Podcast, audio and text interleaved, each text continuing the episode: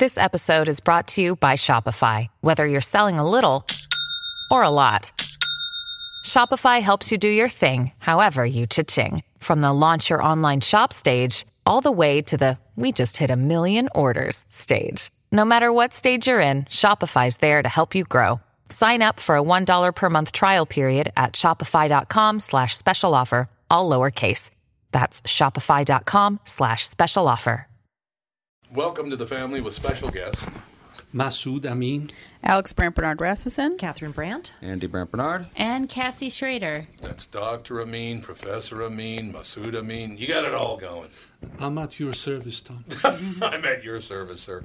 We'll be right back, kick things off with Dr. Amin right after this. Michael Bryant, Brad Sean Bryant, what's the latest? Well, basically, we're trying to represent people who have been hurt, then talk to them before they talk to an adjuster. Uh, one of the key points is to make sure you know what your rights are before you start talking to the insurance company and they start asking you questions or they try to settle your case early and cheap.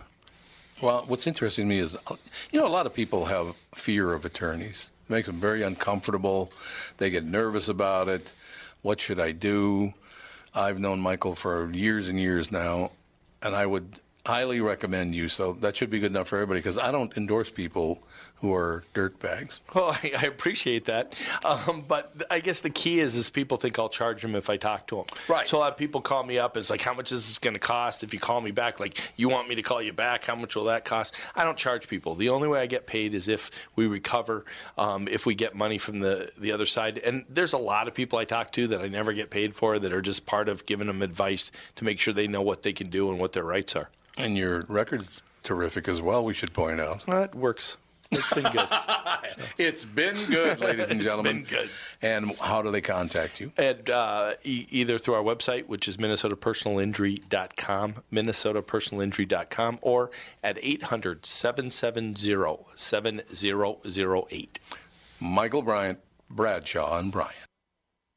Walser Automotive introduces the new kids on the block, not the band. It's their three newest dealerships.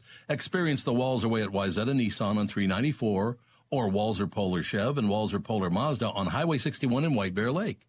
I've had all three general managers on the podcast, and I can honestly say that Mike, John, and Brett are some of the finest car people in the seven county mosquito control district. This month, in addition to great deals, they're searching for used cars and will pay Kelley Blue Book Excellent whether you trade or sell outright. Some reconditioning can apply, so please no flood cars from Apple Valley. So, if you're shopping for a new or used Chevy, Mazda, or Nissan, check out the new kids on the block. Don't tell them Tom sent you. Just show up and be amazed. That stuff never works anyway.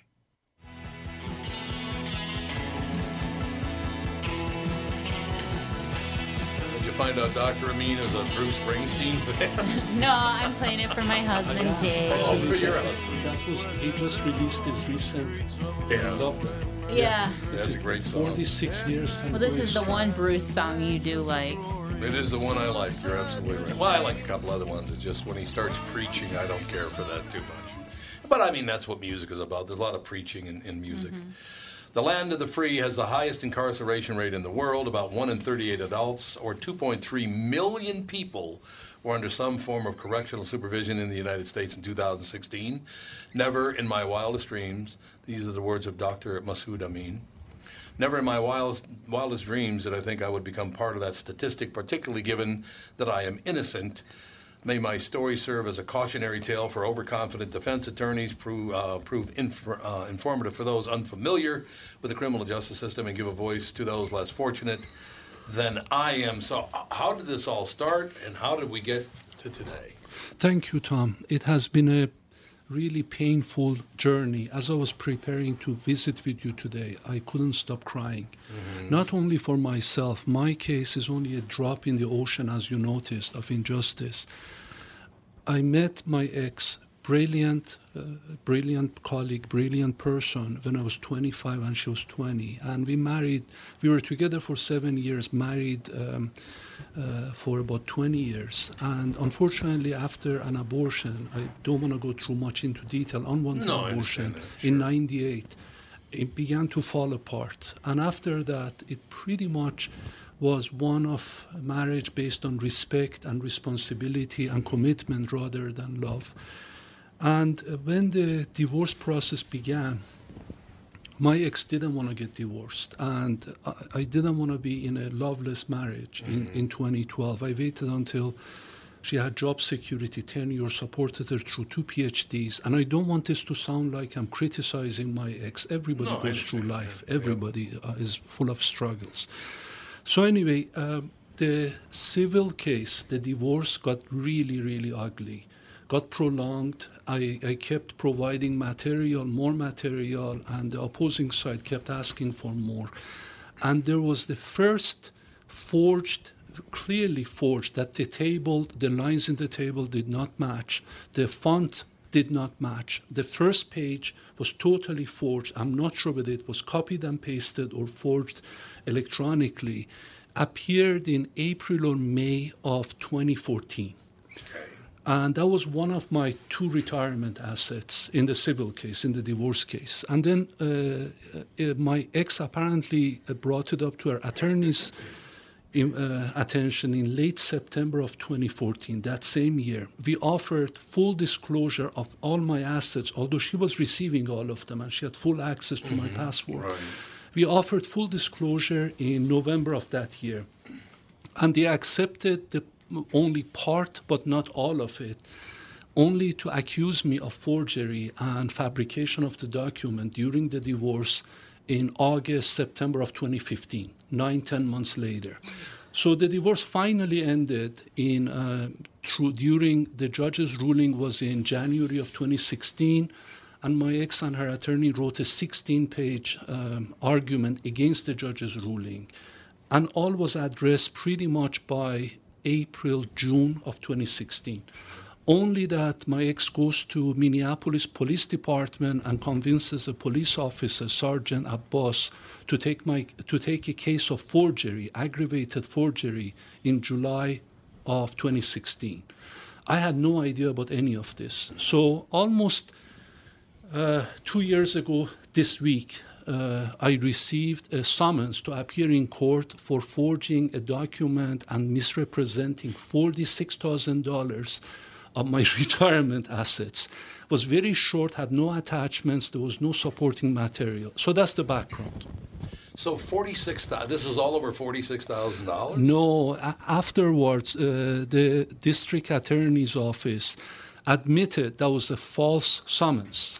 False summons. Almost the judge almost dismissed the case, except that they couldn't do it in the one day that they're scheduled. That was around January, I believe, January of that year.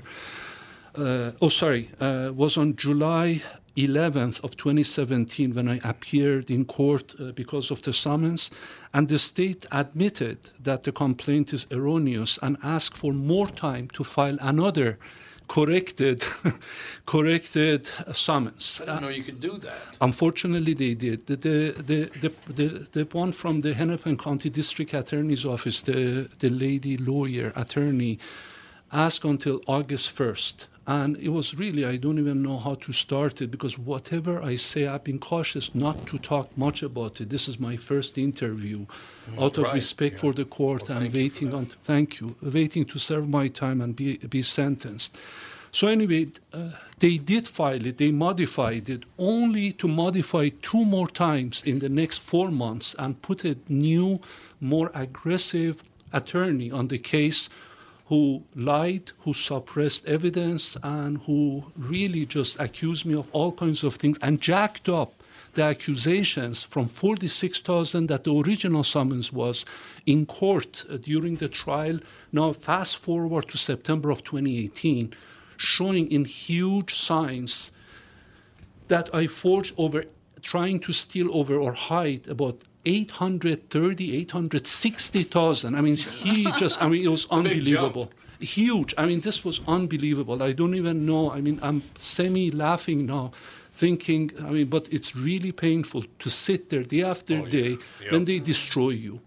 So, so anyway, at the end, uh, the, the jury was uh, decided there was i mean there was so much evidence suppressed that the jury didn't have information that to that day during the trial and until uh, November 17th, 2018, my ex was the only beneficiary on all my assets. If I had meant to cheat or lie? Why would I continue to keep her as my only beneficiary? And secondly, we had a guru of digital forensics, um, Mark Lanterman, ready to testify that none of those documents could have been forged on any of my computers. And there was a lot more suppression of evidence. And the judge unfortunately allowed this aggressive district attorney, who was really determined to win the case at any cost, to do that. But before we get to that point, at the end, I was convicted of trying to hide between $66,000 and $164,000 of my retirement assets. That was somewhere between three and a half to seven percent of all my retirement, all my assets, and it would be half of it would have been my exes, which she received in full and more. I offered even to pay $2,500 maintenance a month for three years that I really didn't have. It was contingent upon serving on these non-profit boards Right. that ensure reliability and security, which I had to step down because of the accusations. But I continued having to go through hardship, financial, health, and other hardships. So stepping back, my case is not unique. There are so, so many other cases I've seen that go through that. And uh, in face of atrocities and false accusations, many people decide to settle and not even go to Right, trial. right. And that's what a lot, many judges encourage you because they have heavy caseload. In my case, my judge had over, according to her, over 250 cases. Didn't have the time to go through massive amounts of documents that my attorneys had submitted. And, um, uh, you know, when you look at people who are entrusted with law and they have the power, my silence uh, or any other silence can be deafening, can, can be so, because it can be, come across as a sign of guilt and a sign of that you don't want to even talk about it. Mine was out of respect for the system and believing that I'm innocent, knowing that I'm innocent, wanting it to take its course. Unfortunately, given the so much uh, fabrication in the media who really wanted an exclusive interview, and the reporter from a local TV station was chasing me around everywhere with camera trying to get an interview with me while my attorneys kept telling me do not talk to the media do not uh, you know at all make any statements Right. Or the a gentleman from Star Tribune uh, that I read the newspaper every day uh, wrote an article without even knowing me, without even interviewing me, um, quoting Mark Freeman, district attorney, that I, I, I thought I'm smart and because of my position, I'm good in my field. I thought I would get away with, with things. Totally baseless. I heard he's going through some challenges. I hope he's is well. now, yeah. I He hope he's yeah. well, and I pray that uh, that this quest for winning at any cost stops. But it's not going to happen. This has gone you're on for so long. This has right. been, if you look at Harry Connick Jr.'s father, he was the district attorney back in New Orleans. And on his watch, he bragged about winning every case. And in several cases, at least one, there was one on death row for 14 years before he was exonerated. Oh, there are so many cases you have seen it Innocence Project, ACU, and others who go through that.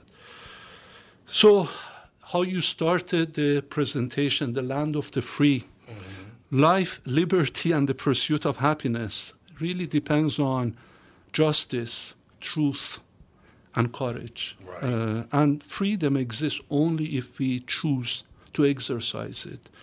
Unfortunately, when we go through such injustice, or much bigger than mine, which we can talk about later, we have two painful choices either to speak up, and according to all studies that I have read, less than 15% of people in the US or in Europe, when faced with injustice, or let's say at work bullying or any kind of harassment, decide to speak up. Only 15%.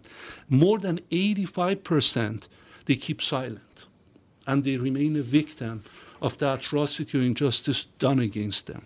Is that because it's so expensive to fight back? That's part of it. You're right on target. It's so expensive. And also, I look Oh, back, God, it's a fortune. this started really in 98, but the hardest part began in September of 2012. It is emotionally taxing. It Yes. taxes everything. Only positive things I had in my life was my career at the U and beyond, and being able to meditate and do volunteer work that you see so many other people's pain. And that's the only redemption you have that you really feel you're very fortunate. And I am fortunate relative to so many others who are voiceless, who didn't have retirement assets I- to sell. I'm really lucky. It seems to me that uh, if I were if I were a judge presiding over a case, I would be, let's see, they're just doing character assassination. Maybe they're light on facts, Right. right? Right. I would want facts, not Well, this is a bad unfortunately, guy the because I. judge. I mean, if the jury votes a certain way, the judge is really just there to determine what the sentence should but be. But the judges are the ones that decide what gets Yeah. seen. This a lot of particular judge, you're, you're right on target. This particular judge had a heavy load, and I don't want to second guess it, but she did things maybe unconsciously or consciously to damage my situation. I came to America in August of 78. I got my green card and citizenship through the U.S. Air Force and Washington University in, in 92. So I'm a U.S. citizen. Mm-hmm. At the beginning, her jury instructions to 16 or 18 potential jurors, she kept repeating, that uh, that uh, that I am Iranian. And by the way, it's the correct pronunciation is Iranian, and I'm not. I was born there. I came just before I turned 17 Right. in New York in high school before revolution, and she kept repeating, "Do you have anything against Iranians and and or any?" Iranian friends, and I wrote on a yellow post-it note to my attorney. First of all, she is educated. Why is she using the way that most uh, people who don't care would do it? Secondly, I'm Yeah. not. I'm an American. I served in America. I directed all the security post 9 11 for all of the North American utilities. I, this is my home. This is my country. Why do you treat me that way? You know, if you look at it, American Bar Association defines clearly what a prosecutor should do and what a judge should do. As you said, a judge, according to American Bar Association, should serve as an unbiased referee. The jury is supposed to be one of our peers.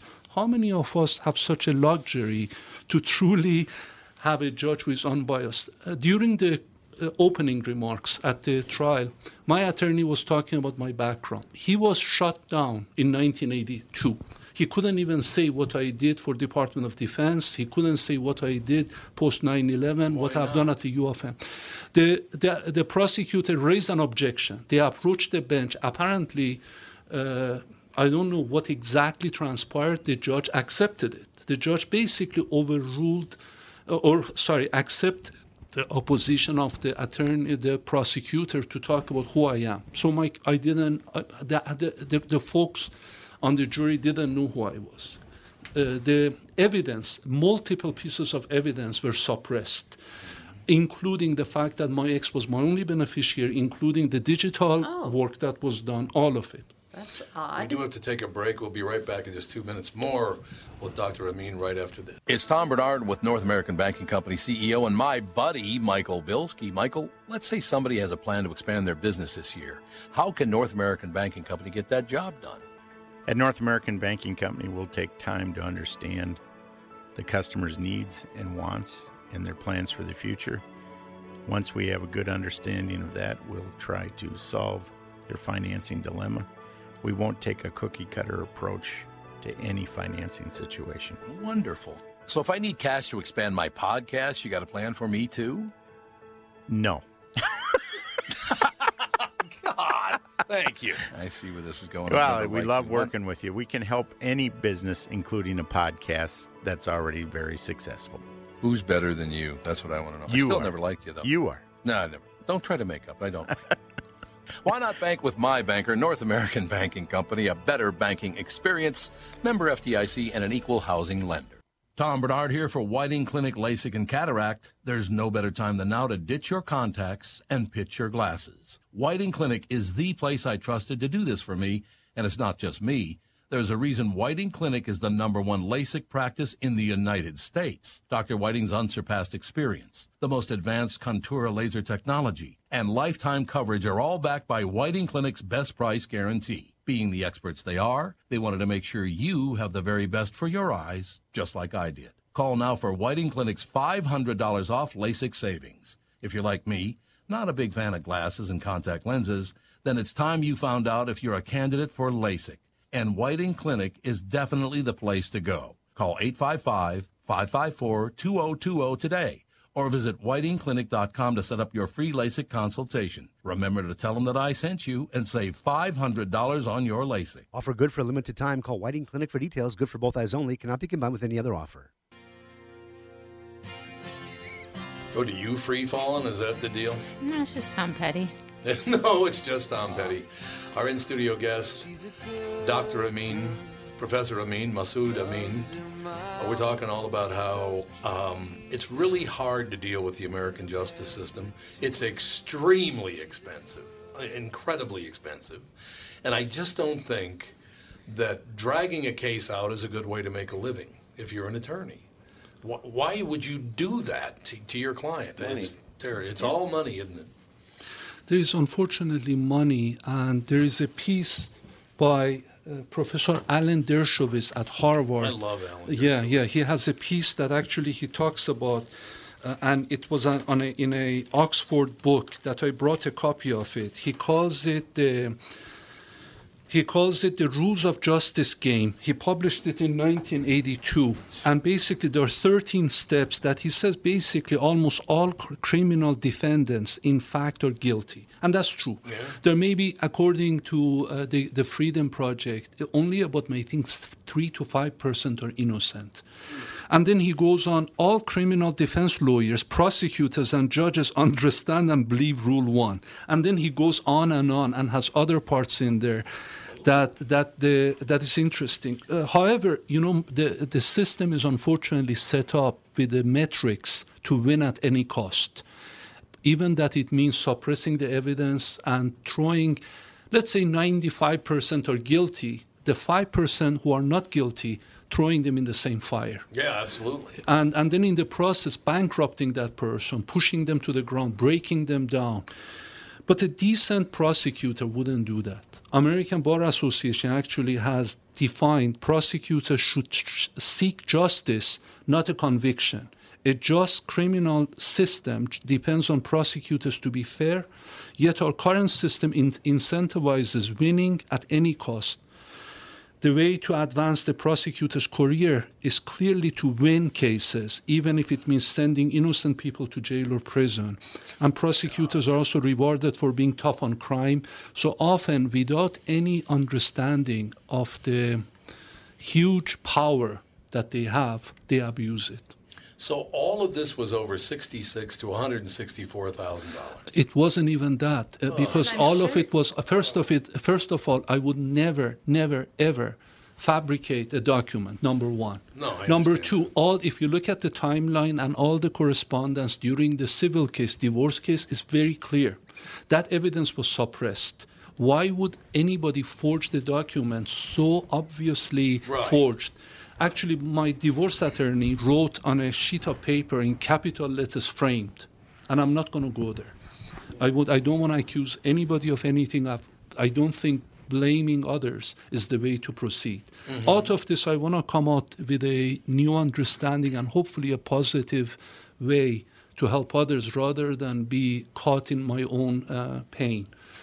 The, the lesson I learned is actually something as Americans we know. Uh, you know, the innocent until proven guilty is false. Oh, no, you're guilty. You're false. guilty until proven Oh, yeah. innocent. Oh, and yeah. the two media pieces here already crafted the story. They made the public opinion, sadly, Mm-hmm. and combined with the suppression of critical, vital evidence, undeniable evidence, and supported by repetition of a false narrative, looseness with the facts, a mercurial judge, and anyone can be made to look guilty and like an Iranian terrorist, the way they implied it. Iranian terrorist. And on the They other hand, no, they did. They implied Oh, it. They they they implied it. They they implied it. It's a long story. They they didn't say terrorist, but they implied it. Mm-hmm. On the other hand, they made me be this rich, white, privileged, highly educated, and super, So super smart. they want you to fill. Exactly. I had two roles that they scripted for me and they pushed it.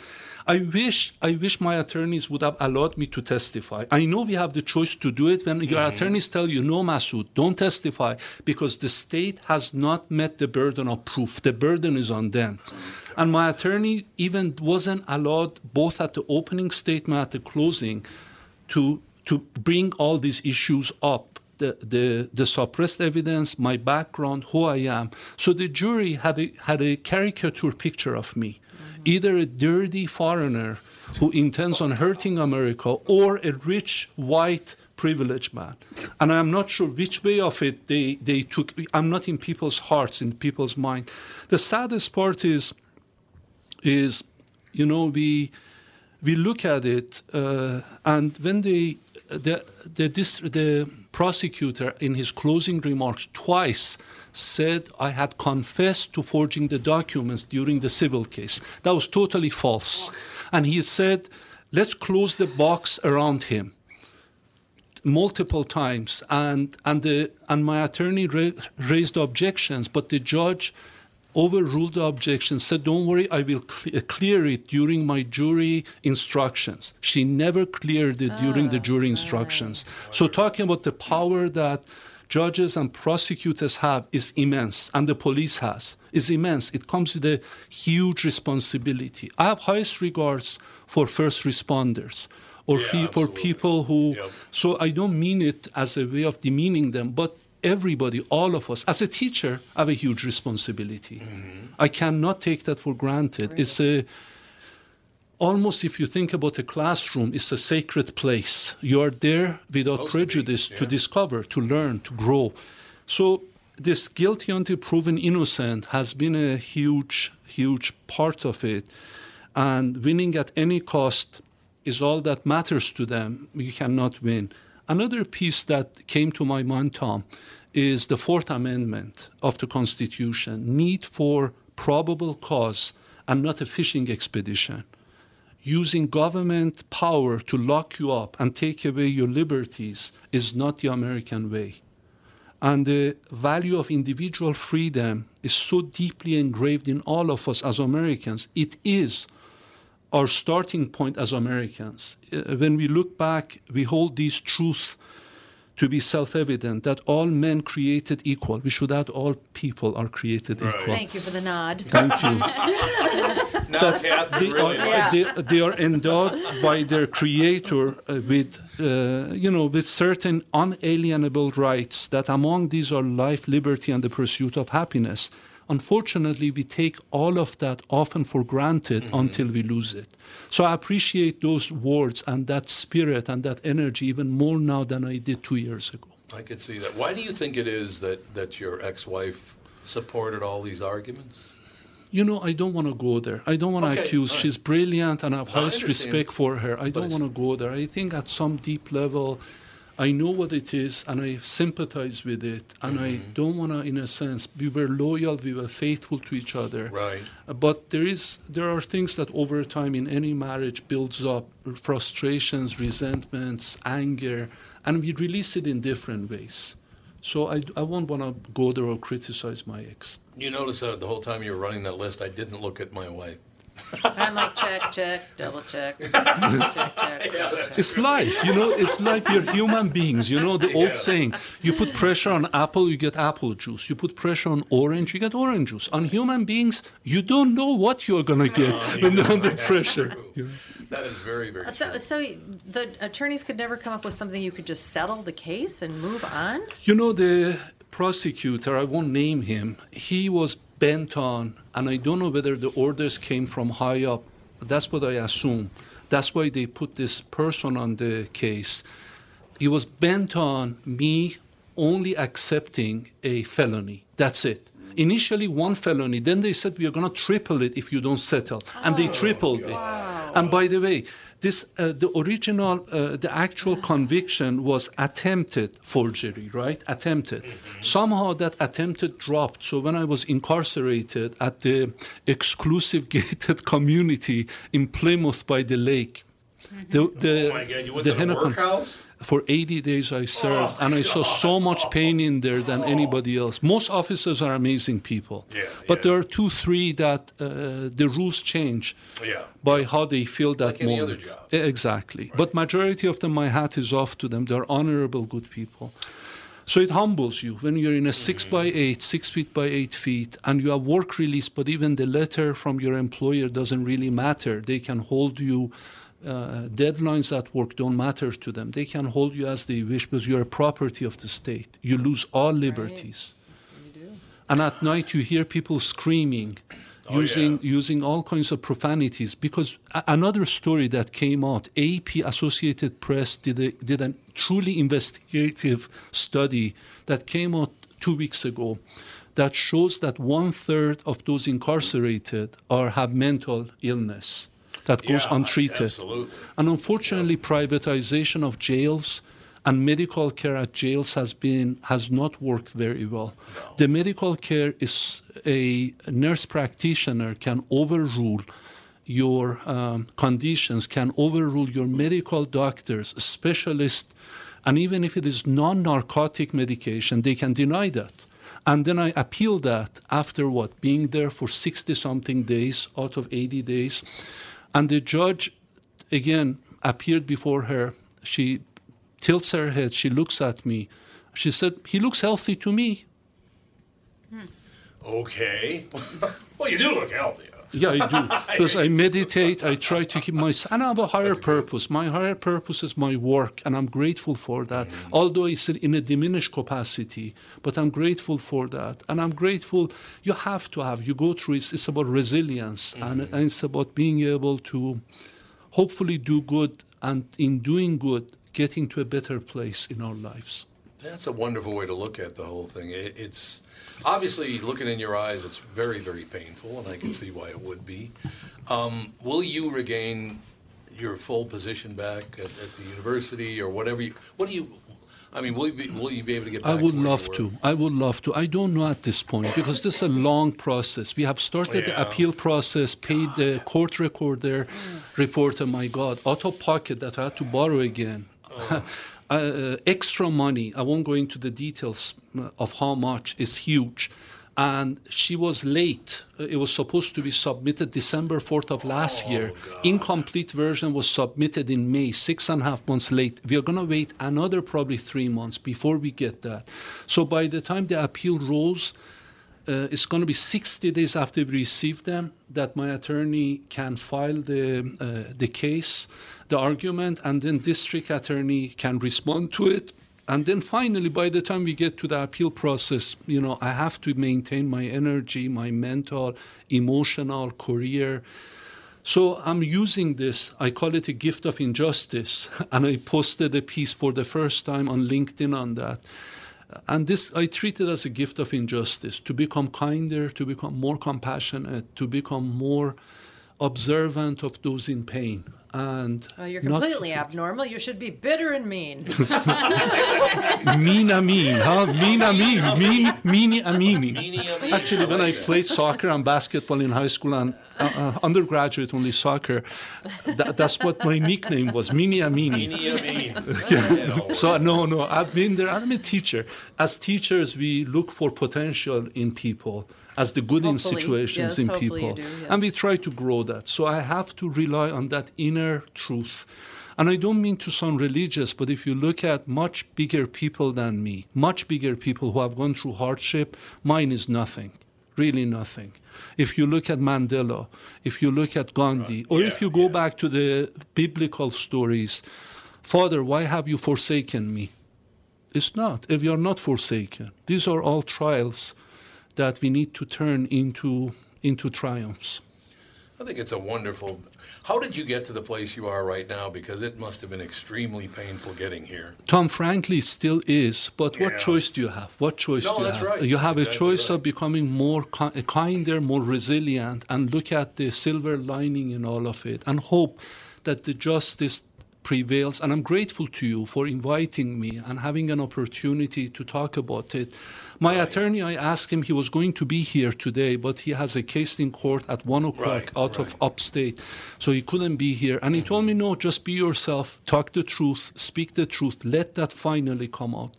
You know, you you you do your best. That's all it is, and you don't lie, you don't cheat. In Shakespeare, what he said, um, love, uh, love all, trust the few, do no harm. Yeah, the, the do no harm part's one of my Yeah. favorite. It How about really the is. carry the big stick? What was that? Oh, that was that was Truman. That was Truman. That was President Truman. He was from Missouri, Independence, and I lived in St. Louis for 14 and a half years. Yeah, talk softly but carry a big stick. In my case, is just be humble and speak the truth and try to do better. Leave the world in any small way you can a better place. And this is not honestly just for me. It is partially for me, but there's so many people I saw, blind person incarcerated and others, that really pains me even more. Not getting medical care. No, I could understand that. We'll take a quick break. I have a couple of questions for you. We have one more segment with Dr. Amin. Meanie Amin, I mean. with Meanie Amin. We'll be right It's back. better than Idi Amin. Yeah, better than Idi Amin. yeah, way better. What are the things you want to avoid when it comes time to sell your home? Hey, it's Tom with my realtor, Chris Lindahl. If you're like most people, it's things like open houses, staging, decluttering, repairs, maintenance, and all the people coming through your house. Hey, Tom, the Guaranteed Offer program from Chris Lindahl Real Estate was created for people like you so that you can avoid the things that you don't like doing when it comes time to sell your home. We have been presenting offers for homes in most price ranges. Homeowners are loving our Guaranteed Offer program, especially how much money they are making on their home sale without the inconveniences. So, this program is for all price ranges and conditions, including perfectly maintained homes. Most homes do qualify. To see if your home qualifies, go to chrislindahl.com and click Get Offer right now. Will you be the next homeowner to accept an offer from our Guaranteed Offer program? Find out now. If you qualify, you will get an offer in 48 hours or less, and the best part is you get to pick a closing date that is convenient for you and close in as little as three weeks. Go to chrislindahl.com right now to see if you qualify or call 763 401 SOLD. That is 763 401 SOLD. Hi, it's Tom. After achieving my goal of losing 92.5 pounds in less than five months, thanks to the Sheehy brothers and the amazing staff at Nutrimost in Plymouth, I'd like to encourage you to let Nutrimost help you shed those unwanted pounds too. Besides eating fresh foods, another one of the reasons that the Nutrimost weight loss plan works so well is the one-on-one coaching that you receive. We all know the definition of insanity is doing the same thing over and over again and expecting different results. So, how long have you been trying to lose weight on your own without the help of a coach? When you have someone keeping you accountable, it makes achieving your goal so much easier. Make a commitment to your health and let Nutrimost help you with your weight loss journey. I encourage you to schedule your immediate consultation or attend the Nutrimost free dinner at 6:30 p.m. on Monday, June 24th at Jake's in Plymouth. Nutrimost guarantees that you lose 20 pounds or more. Call now 763-333-7337.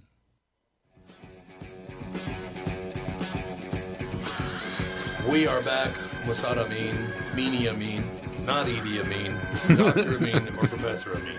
That's the route you can take there. It's a, it's a fascinating conversation about all this money that's spent trying to either recover or hold on to less than $100,000. But they ran through all this stuff and basically, uh, and I don't know the case. You know, I, I don't know your your ex-wife, and I'm sure she's from what you say, she's a fine person. Uh, you're a fine person, everything like that. Did you get did you get your character from your mother and father? Thank you. You know, I both of them were in the medical practice. My dad was a surgeon, OBGYN. Actually, he worked with Dr. William Mayo at the Mayo Clinic in 1936. Those deep Minnesota connections. My mother, my mother went to Sorbonne and Cambridge, and human rights was Well, kind of a smart woman. you know, for when you think about it, the first Iranian woman to graduate from Sorbonne. Right. It's amazing, That's and she was She was tiny. the first one? Yeah, yeah, first one. she was That's tiny. She was she was only five one, but she was amazing. She was kind. Both of them kind, humble.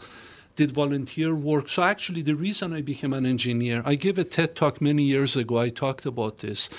I was I'm the youngest one of four, and the rest are in back in Sacramento. My both my parents unfortunately passed away, but I would accompany my parents when they did volunteer work to villages outside of my hometown of Tabriz.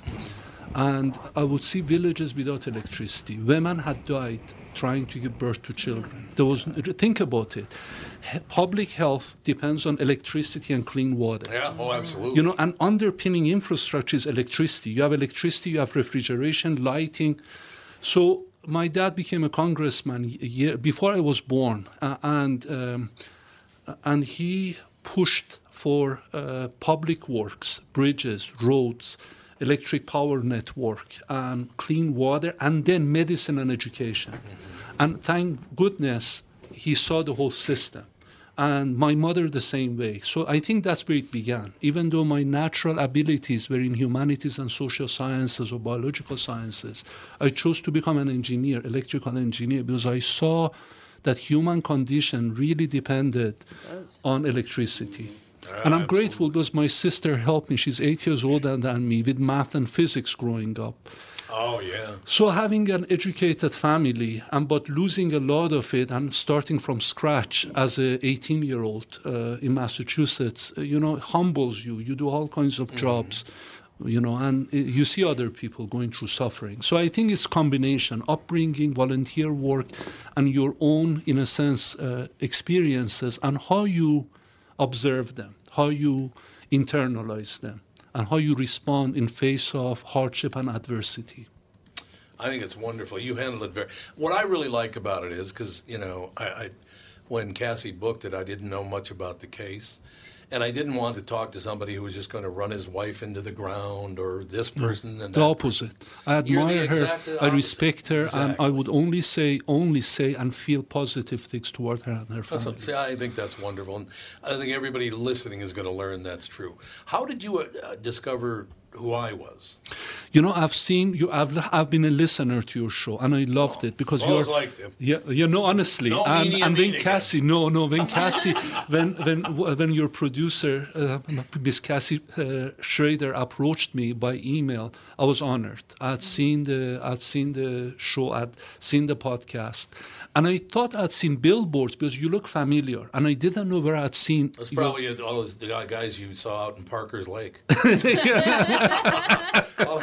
Actually, talking about you talking about that, uh, not to change the subject, but Oh. but but you know, seriously, I mean, there are like one third or maybe half of the people are there because of alcoholism. Oh, but that's And, right. and you know, you Yep. I mean, the more I'm not a medical specialist, but I've had friends, other folks who have gone through Hazelden, who have gone through AA, who are going through that. Mm-hmm. It's not what you do to people. Because it's a No, you're right. lifelong that doesn't help them and it's non-criminal. I don't know. There should be a better way for the whole system from the way non-existent. Oh, I didn't tell you. The sergeant who was supposed to have investigated for 11 months, when my attorney asked him, "Did you do digital forensics?" I didn't need to because he could have done it at a FedEx office or at a Kinko's. Or why didn't? Uh, what did you use any new material? No, the things from the divorce settlement were sufficient. How do you know he's guilty? I know a guilty case when I see one. Oh God, it's You know, my I've been a opinion. police officer for 19 years, and he basically recycled. And in his, we had a hard time getting actually evidence. That's another suppression of evidence from the district attorney's office. In a in a in a talk that he had with my ex's attorney and others, he had said, if we get Massoud or if we get his his attorney, divorce attorney, to talk, we have nailed him. You see, they had already decided from the beginning the story, the script was written. And it's sad when, from the beginning, from the start, that somebody comes to you, files it, you look at the person, you accept that at the face of it, you recycle the same material that went through a long, draining, emotionally, financially health process. You repurpose the same material and you then drain the person, and there's this arrogance of winning at any cost that hits you. That's an American thing, though, isn't it? You know, I It think injustice happens all over the place. We're lucky in well, America. prosecuting attorneys, they, they probably can set their fees on their winning record, right? Yeah, and, and by the way, I'm supposed to pay additional penalties to the, to the Hennepin County which I don't know how am I going to afford it by before the end of the year. I mean, they charge you not only for your fees, but for the court fees and additional thirty thousand dollars. It's amazing what they do to you. After ruining your life. Yeah, and it's you know if I were Insult guilty, if I were guilty, I would have admitted it during the divorce. I would have just apologized uh, and come clean. It's not what you do because you know how smart your um, p- companion is, and you don't play games. But sadly, I think this is not about that. As many people, if you read uh, the, the piece that Cassie had read on LinkedIn, if you look at that gift of injustice in there, you will see what the folks who came to the trial, who attended it, had said, observing it, including an amazing Marine captain who came and all like four days of it. Some of it is, unfortunately, I hate to use the term racism. I felt that toward the uh, I felt it. A lot of it, uh, although I'm a Caucasian, I even did my 23andMe a few years ago. but but they but they treat you because of your name. They treat you in a different way, and it's sad. This tacit, hidden racism with people of color is well known. There's injustice, and and uh, they get beaten down. With uh, those who seemingly are Caucasian, there's a different kinds of injustice. Yeah, that's true. Well, that's one reason why I'm honored that you would come on this show because no matter how nice the news is to me, whether it's Channel 11 or the Star Tribune or whatever, they can say very nice things about me in an article, but there's always one guy who calls me a racist. Always. And I don't know what they base that on because I just get along with everybody. So, yeah, I'm a homophobe, a racist, and a sexist. Oh my God! Is there anything else I can do wrong? Yeah. So I understand, kind of, obviously not your struggle, but it, but it, it does bother me. That's the one thing that bothers me is like how, why is it that I have all people of all different colors, stripes, what uh, everything. They come and they talk to me. The fact that you would trust me to be the one media person to talk to you is very, very important to me. I And it really is. It's quite an honor because uh, are some people out there that just want to do damage any way they possibly can. And people believe that. Saddest Oh, they do, part yeah. is we don't have, you know, the media is supposed to be investigative journalism or investigative mind. Oh, is supposed that- to that really dig. It's like an engineer. That's it's like a a scientific time method. ago. Exactly. It's, it's like the, very much like an engineering approach, like a scientific method Mm-hmm. that, that you dig, ask, ask questions, pose well posed questions and look for evidence rather than have a script and force the, the person in your case you're a racist you're you have all kinds of negativity toward Oh, yeah. all uh, toward hatred allegedly allegedly there you go Now he's back to media, media. Media, media. No, no, no. Honestly, that's what it is. But you know, it's it's sad because I have a. I, I wrote in that piece that I mentioned, the gift of injustice. I wrote a piece exactly on that piece, that you would expect an investigative journalist uh, to be looking for truth, uh, investigating like a scientist or like an engineer, instead of having a scripted caricature of the person, or the same with the, unfortunately, sadly, with most people. We are so busy, all of us, under so much pressure. We don't have time. We just, it's the survival, it's the reptilian brain. We classify things into fight, flight, or freeze. That's right. So it must be definitely this that's faster, you have a faster response, and it works well most of the time. But unfortunately, at times, it forces people to be put in pigeonholes. So you are a very successful person. Not anymore. Well, you you still are. Not me, in, not by some were. measures. By some measures, my Let's- name is destroyed. you know, I'm, no, seriously, I'm I'm considered damaged goods. Seriously, yeah, damaged goods. Well, but- there's so- always, there's so- a stigma with with uh, Yeah. somebody that's going through a legal process for a very long time because people are like, well, it wouldn't be happening unless he's guilty on Yeah, some absolutely, level. That's how people think.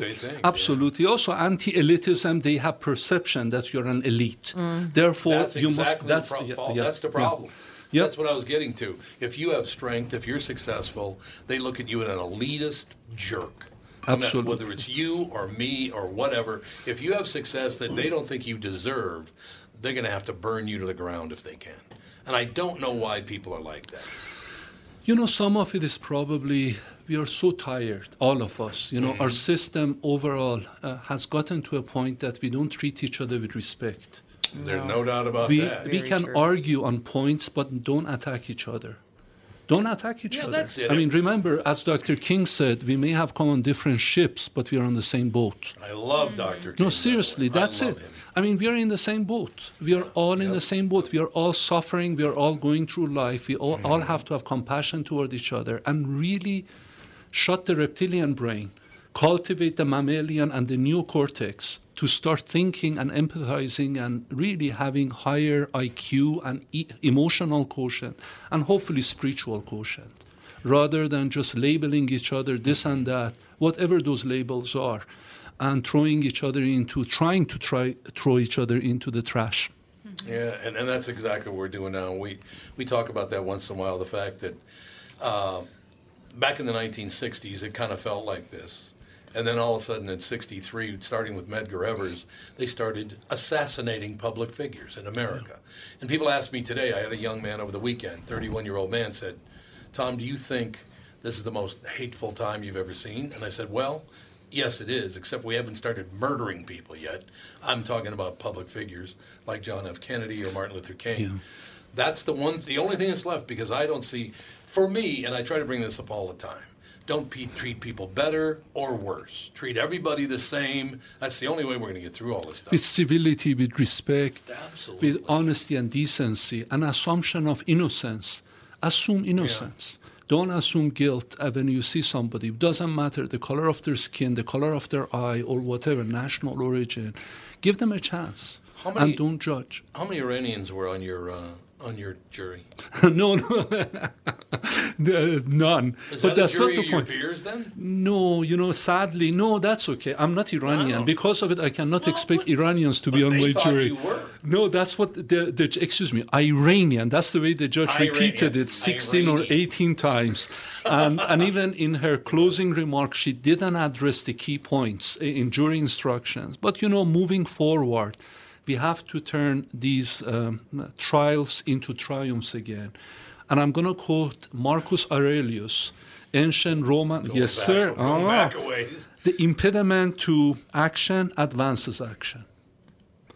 What stands in the way becomes the way. I love that. This hardship, obstacles we, we encounter, it becomes, in a sense, becomes an opening for truth, for light to penetrate darkness. You know what I just realized, and you didn't know this was going to be the path you were taking, but at 17 years old, you're an Iranian kid. Right? Before revolution, before Ayatollahs, before uh, Saddam's invasion of Iran and killing 19 of my classmates by Ugh. Chemical Ali. So now you come to America, and all these years later, people don't like you because you're a white man. Welcome to America. actually, my genetics, my genetics, all of it showed. You know, they label you because of your name and because of your place of birth. You know. You can't please anybody, apparently. Mm. So you know what? Let me say again, uh, because unfortunately we've run out of time. But I'd like to talk to you more. Is there any way people can reach out to you to con- uh, communicate with you? I would be honored. You know, through LinkedIn would be great. I would prefer not to use my work email because it's uh, my, my professional U of M work. I would say through LinkedIn or through Twitter by by making you know any way they would like to com- uh, connect. I'm on both. I'm not on Facebook because of Facebook's profiling. Yeah. You know, and Cambridge Analytica. But but I'm on LinkedIn and Twitter. I would be honored to hear from your listeners and, and, and helping out those in pain. Uh, Massoud, I mean M A S S O U D A M I N is how, how his name is spelled. Thank you so much for coming in. It truly is an honor. We learn things from one another. I learned a lot from you today, and I just. It's too bad you became a white man. Now you're the bad guy again. Thank you, Tom. Likewise, honor is mine, sir. Yeah. Well, Thank- you're right about that. uh, hopefully, we'll talk again. I'd love to have you uh, come in again because I, I, Absolutely. I did. I learned a lot today about what this is all about. And it's just if they pick you out, if they single you out, you're automatically the bad guy no matter what you do. It's scripted. It's scripted. You're right. Thank you, sir. Thank you. Thank you so much. We'll talk to you tomorrow with the family.